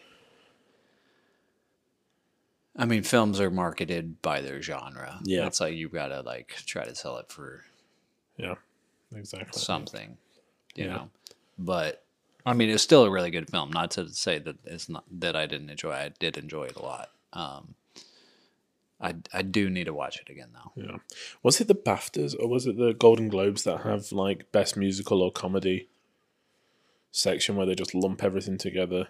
And wasn't like think- Uncut Gems in there? Or like some like really obscure film that's like that's not either.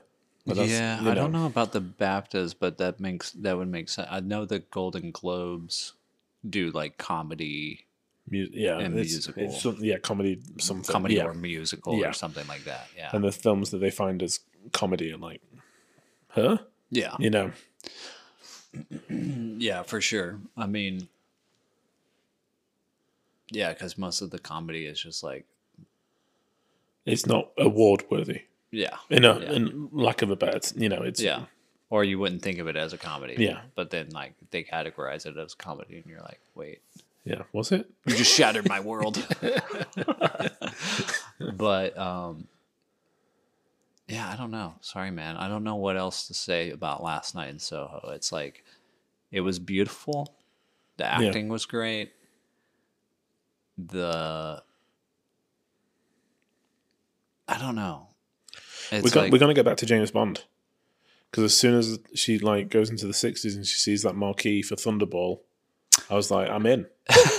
Like, yep, yeah. hundred Well, percent. I'll- okay. I mean, for I mean, another thing is all about uh, you know, being in England, right? Yeah. Like, where is she from in the beginning? I can't remember now. Where is she Isn't live? it? Is it like Corn? It's like Cornwall or something. It's somewhere a bit remote. I can't remember Yeah.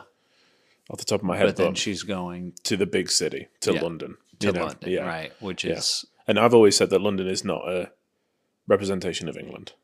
It's like Okay. New York to Americans. It's like its own thing. right. Okay. really. Um, but yeah, I mean, I guess it's always cool seeing, you know, because London isn't as big as New York. I mean, I mean, New is York's not that big. is okay, but okay, even though okay, like size, whatever aside, is like to you is London. Like, what is London to you? Like, Yeah, is, I is mean- it like to me? Like to me, I've never been to New York. Okay, Yeah. but to me, New York, New York is somewhere I've always wanted to go. Yeah, It's like the place. Yeah. It is the place that I have to go at some point. Like I've got to experience it. I've got to see it. I've got to do it. I've got to like New, it's New York. Yeah. You know what I mean? yeah. So like what is London to you as an Englishman? Yeah, I mean, I'm not like London is fine.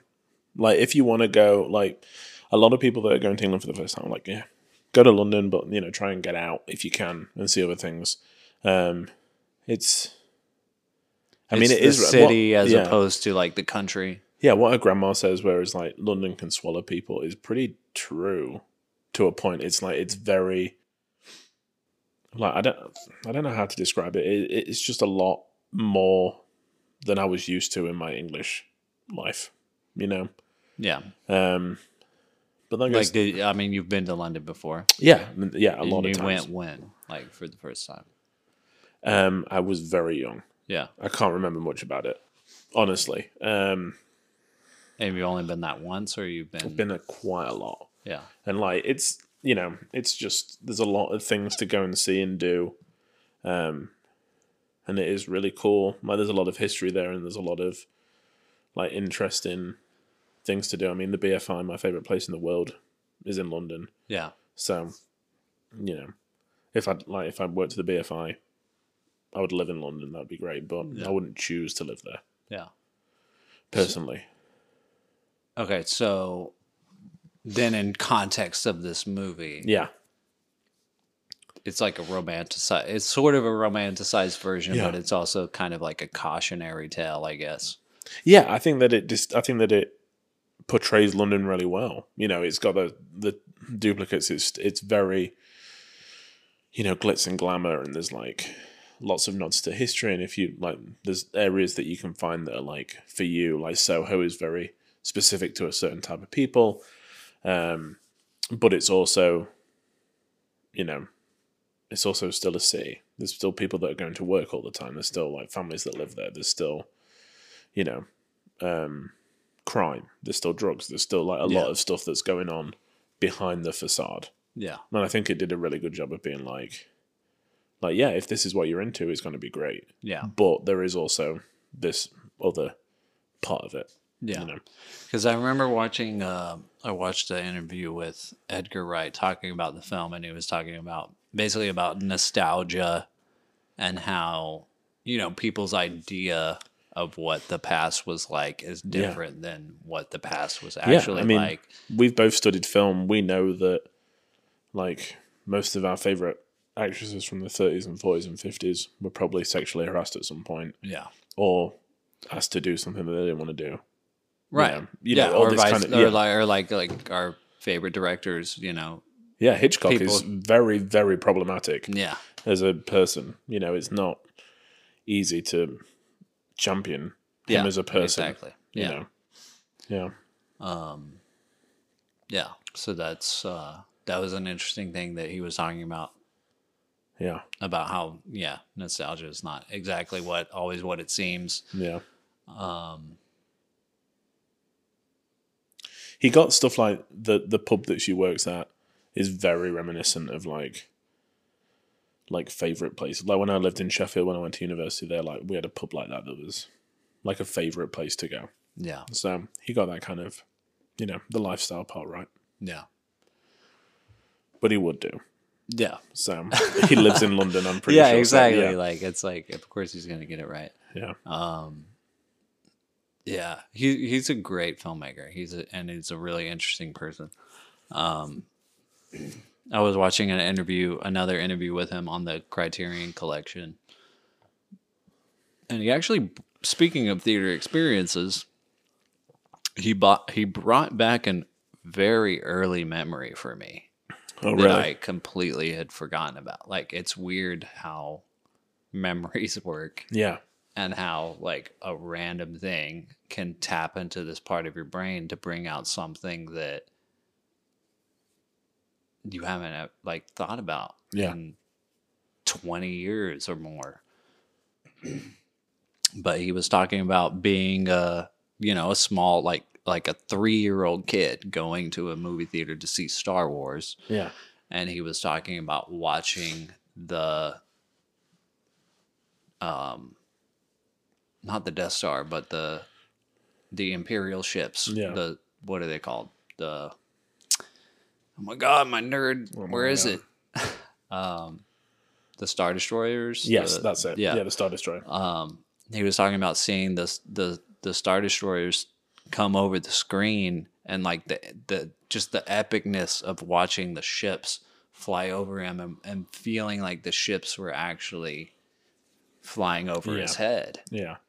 And it brought back this memory for me that I that I remember thinking about this memory when I was a kid, but then I haven't thought about it again. And, Yeah. and I don't know how long. Yeah.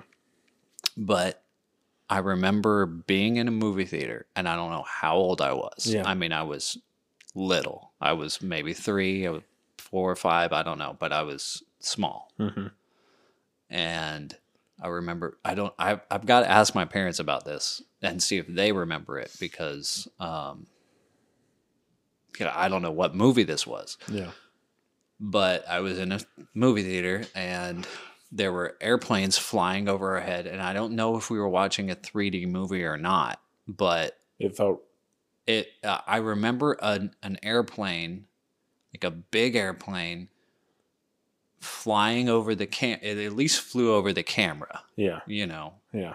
and you know flew over the top of the screen but i just remember like it flying over my head and just looking, Looking- right yeah. behind me like just trying to follow the plane Yeah. behind me and i just looked behind me in the theater at everyone behind me like where the fuck did that plane go and then i'd look back at the screen and i kept looking behind me trying to Yeah. figure out like where did that plane go Yeah. and and then I remember like looking at my parents because I kept looking behind me, and then my parents kept noticing me looking behind me and being like, "What the hell are you Yeah. doing?" Like laughing at me because I kept looking behind me, looking for this plane. It's just a weird thing, man. Yeah. It's a weird thing to think about, like being a kid and being impacted by something in a cinema that way, Yeah. and it's kind of cool to to to know that like as a filmmaker as a cinema lover as someone who loves to watch movies and loves going to a theater and is has a podcast called film church radio talking about going to movie theaters that i was impacted at such a young age Yeah. by being in a movie theater Yeah. thank you edgar wright for yeah helping me remind- yeah. remember that yeah. That's awesome. Yeah. Um, but after last night in Soho, I went and saw Eternals for two times. Yeah. The end. um, but yeah, anyway, I, I did like Eternals, and um, I mean, they reference Superman and Batman in this movie, which is fucking hilarious. Yeah. I mean, you know, whatever. um, I'm excited to see where it goes next. Uh, I just forgot the band's name. All the girls are gonna hate me. Harry Styles. Yeah, Yeah. I don't know that guy. I don't know the fine. band. Yeah, I don't know. that's fine. I, like Yeah. whatever. Uh, cool. Yeah. I'm excited for. I did um, roll my eyes a lot. Was like, oh god, like who else is going to be in this? You know, I'm excited that um, Jon Snow is going to be a part of the Yeah. MCU. That's cool. I thought he was. I keep forgetting he was. I thought he was really good in it. Yeah. Like I I mean, wanted he's more of him. good, dude. Yeah. He's good anyway. Yeah. Like whatever. Like he's a good actor. Yeah. He needs to be in big epic movies. He needs to be wielding a sword. Um, he needs to be in Blade. Yeah, Maybe he's going to be in Blade because that was um, Mahershala Ali. yeah, that Yeah. was him at the end, right? Mhm. Yeah.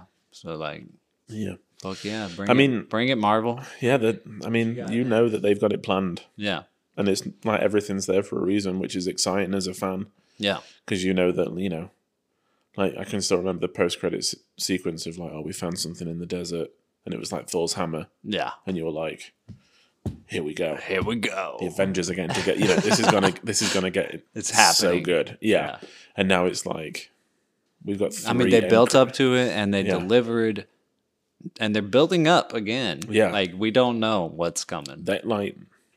They know. Yeah, You know, yeah, but there's a lot more magic going into it now. yeah, definitely. There's a, they, everything is on the table now. It's like they did time travel, and now everything is on the Yeah. table. It's like whatever goes. I mean, multiverse is coming yeah, into it. So like they're God, bringing like, in the X Men. They're bringing in the. Yeah, Fantastic Four. Like, They're bringing in everything, dude. yeah, it's, it's gonna like, it's gonna be like reading every comic book, yeah, but on the screen. yep, And it just it reminds me of the Simpsons quote, like, "Never fear, we've got stories for years." Like, it, like we can do this as long as you're going to pay for it, yeah, which is forever. yep. So Because there's always new people with. yeah, I mean, like Money. we've got to the point now where the new Spider-Man isn't even out, and they're like, "Yeah, we've got a few more lined up. We're ready to go." And it's like, cool, let's do that. Uh, yeah, yeah. So we've talked a lot about cinema, but I wanted to talk, like, ask you about streaming yeah. because it's become such a big part of What is like, streaming? Um, it's been such a big part of like everybody's last few years, Yeah. as opposed to like watching the films that are out. Um, so I just wanted to kind of see like how you feel about it. Um, I like movies. Yeah, I mean, okay, so Dune, yeah. Okay, so let's talk about epic movie, Warner Brothers HBO. right? Yeah, Obviously, Dune. You should see that in a movie theater, Yeah. right? I I wanted to see it in a movie theater, yeah.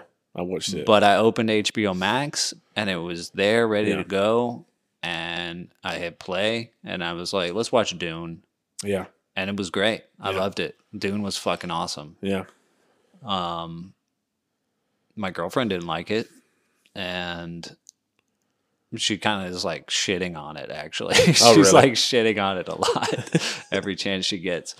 But because everybody is like, "Dune is awesome," and she's like, "eh." yeah, But um, she, I don't know, man. I feel like, I mean, I'm like, we've been together for eight years yeah, and I feel like I know her pretty well. Yeah. And I feel like she might not have hated it if she had seen it in the theater.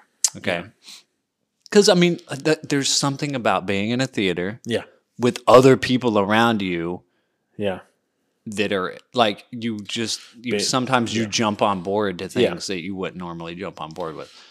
I mean, also, like you were saying, Alamo Drafthouse, they won't let you be on your phone. The Yeah. whole time we were watching this movie, she was on her Yeah. phone. And I was like, put your fucking phone away. Yeah. Um, I love her. I love you to death, Sarah. Like you can be on your phone while we're watching movies. It's fine. Yeah. Um, but We're an Alamo family. yeah, if we're in Alamo, you can't like it's not my rules. Yeah. Exactly. Yeah. um, but you know, I loved the movie. I thought the movie Yeah. was great. I I would have thought the movie. I wish I had watched it in a movie theater. I mean, the main thing that I missed because I'm half blind. When the movie started, I didn't see that it said part one. So when it ended, I was like, "They've Yeah. got to be doing another movie." And she was like, "It said it was part one at the beginning." I was like, "Oh, okay, Yeah. of course."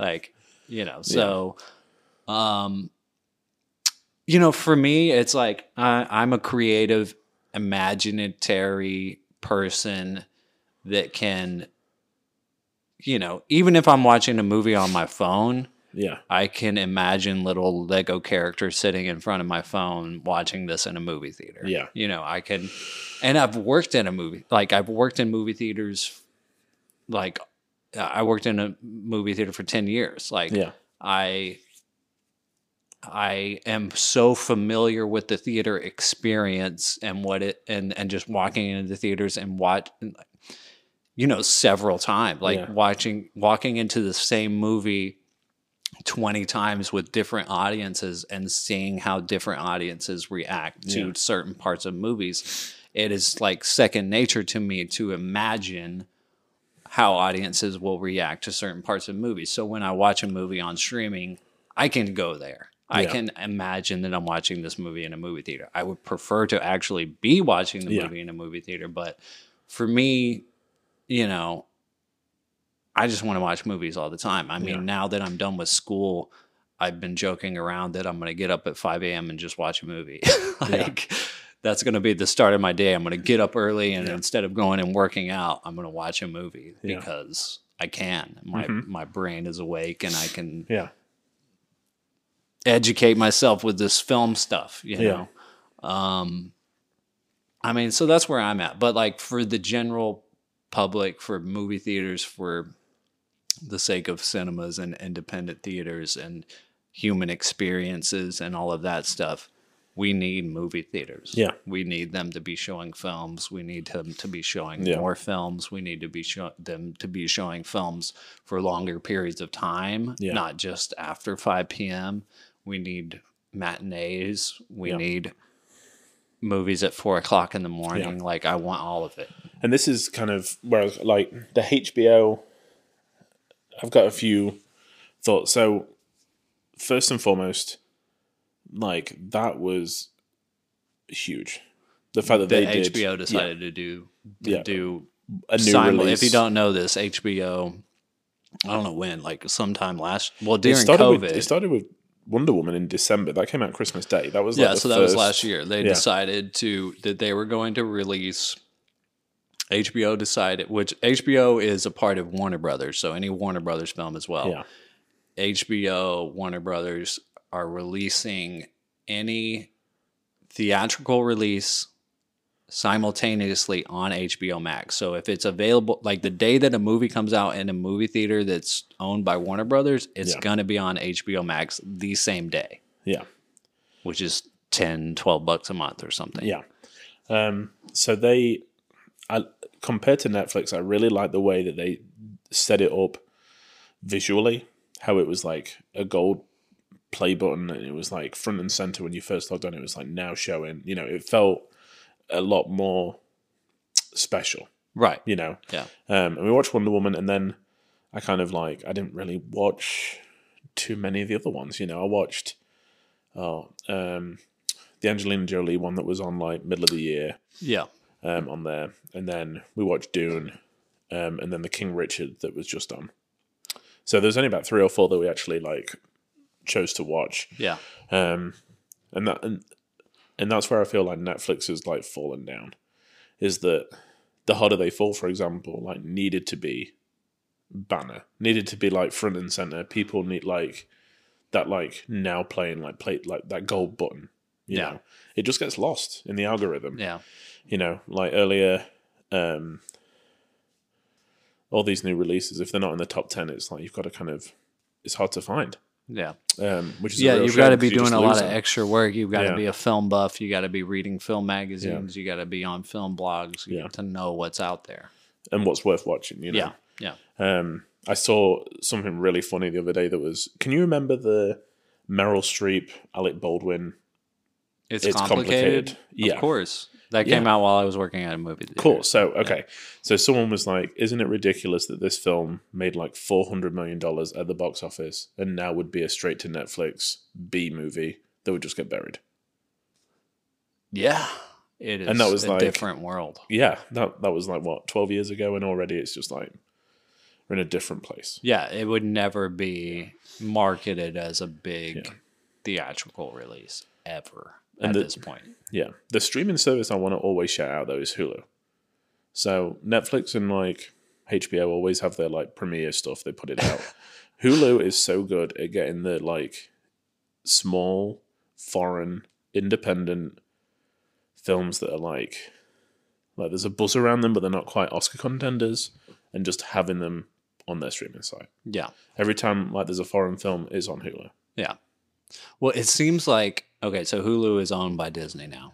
Yeah, It seems like Hulu is buying up the film festival films. Like Good. when yeah, like when when um, movies go to film festivals, all these streaming sites and producers of these streaming sites go to the film festivals and they're buying stuff Yeah. to put as original content on their services. I mean, when when Disney is buying these films, they're not going to Disney Plus; they're going to Hulu. yeah, I mean, the biggest sell of 2020 was um, Palm Springs, yeah, bought by Hulu yeah. you know um so yeah i mean hulu does have a lot of good stuff i need to get on hulu more Yeah. i mean it's just like i don't know one of Yeah. those weird ones that i don't always click on but Yeah. Um, and the other thing that I'm a, like that I'm really, especially recently, really, really like pleased that it's available. I'm not sure if it's just on Amazon Prime, but it's the like um, Premier Access stuff. So the things that have just pretty much left cinemas, you can pay like twenty bucks and rent it for forty eight hours. So it's like the cost of a ticket, and it's not simultaneous with them coming out in the cinema. It's a little bit after. For, so you know, we found it hard to go middle of the day. So, um, have you heard about Belfast, the Kenneth Branagh film? That's it was like didn't get a very wide release, I don't think. i don't think so Okay, so it's about more about his childhood in Belfast in like the sixties, I want to say. okay Um, shot in black and white, very like intimate kind of thing. But that was on Premier Access, and we'd like there was me, my sister, my wife, my mum, my dad, and we wouldn't have got a chance to go to the cinema all together, but it was on the TV, so we could all watch it. yeah And that I was a big fan of. I'm like, this is good because we're still paying twenty dollars. It's still like the price of two tickets, you know. Um, I would have rather seen it in the cinema. It was Yeah. very cinematic, but I'm glad that that option's there. yeah yeah So yeah i think i mean it's definitely it's just kind of going there yeah, it's just, just there's no gap between things ending in the cinemas and now coming to be able to rent. You know, Bond was is still in the cinemas, and you can rent it on yeah Prime, yeah which is crazy to me. I mean, like when you when you really think about the marketing, like the market, like marketing is the thing that has taken over. Yeah. Right. And for a really long time, like for about 50 years, the marketing for films has been towards teenagers. Yeah, and it's like, what do teenagers want to do? They want to get the fuck out of the house. Yeah. What do people who aren't teenagers want to do? They don't want to get out of the Yeah. fucking Yeah. house. Like, it's just how it is. And it's like, okay, so like the like, it just is what it is. Yeah. It just like like, I mean, I I just I think about Jaws. I'm like, if Jaws came out now, who would go see it? Yeah. Teenagers Yeah. you know it's the same thing like that's what like teenagers want to get out of the house and want to go see a, they want to go see something crazy Yeah. like jaws Yeah. you know and that's just how marketing it kind of is now it's like Yeah. it's it's trying to get these teenagers out of the house to go pay money to see their movie you know, or Yeah. whatever and it's like i don't know it's like these more mature intimate films they're probably going to make more money if they just Yeah.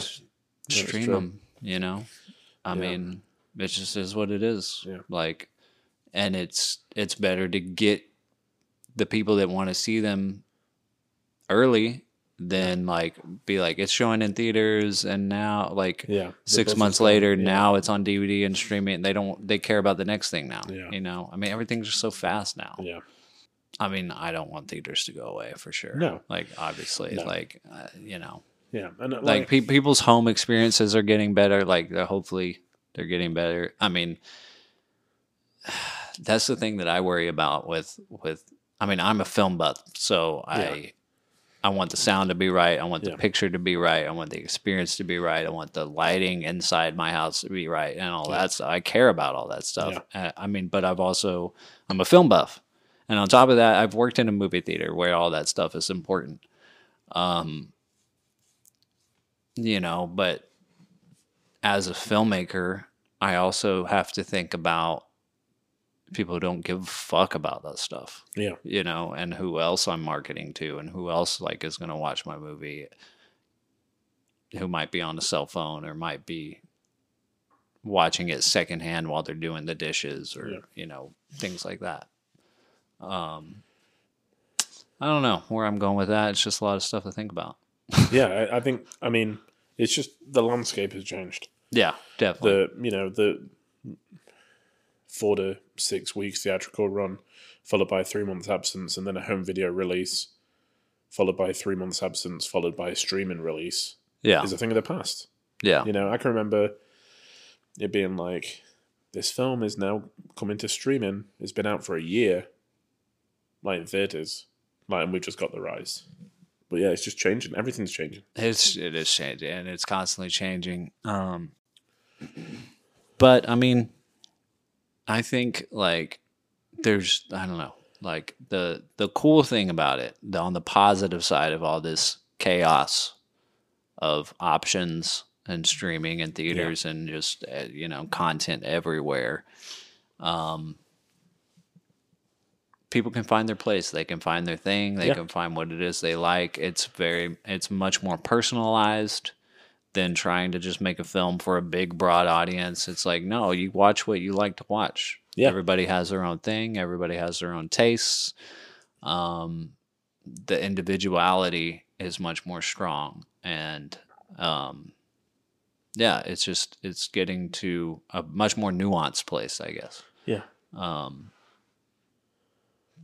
which is cool. You know, is. it's like and and the thing that you know, if you're a filmmaker and you want to make something that is epic or impactful or makes a makes a mark, it just means that you got to make something good. Yeah.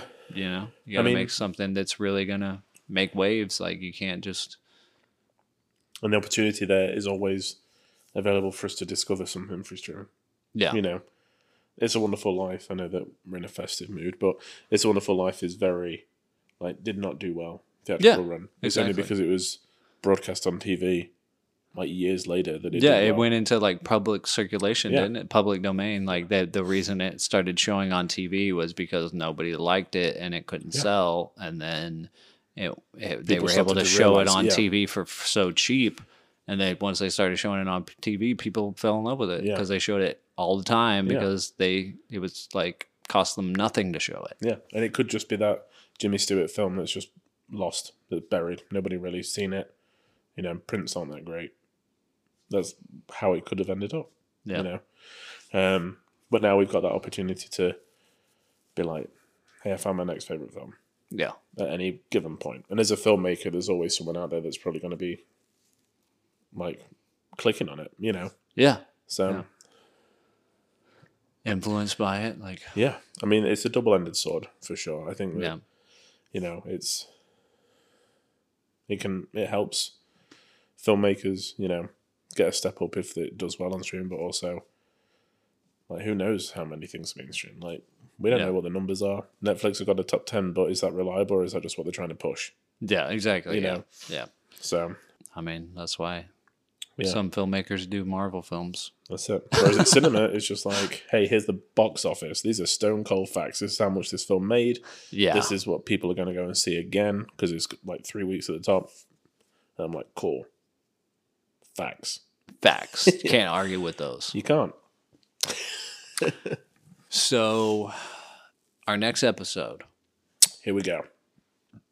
it's going to be wait for it.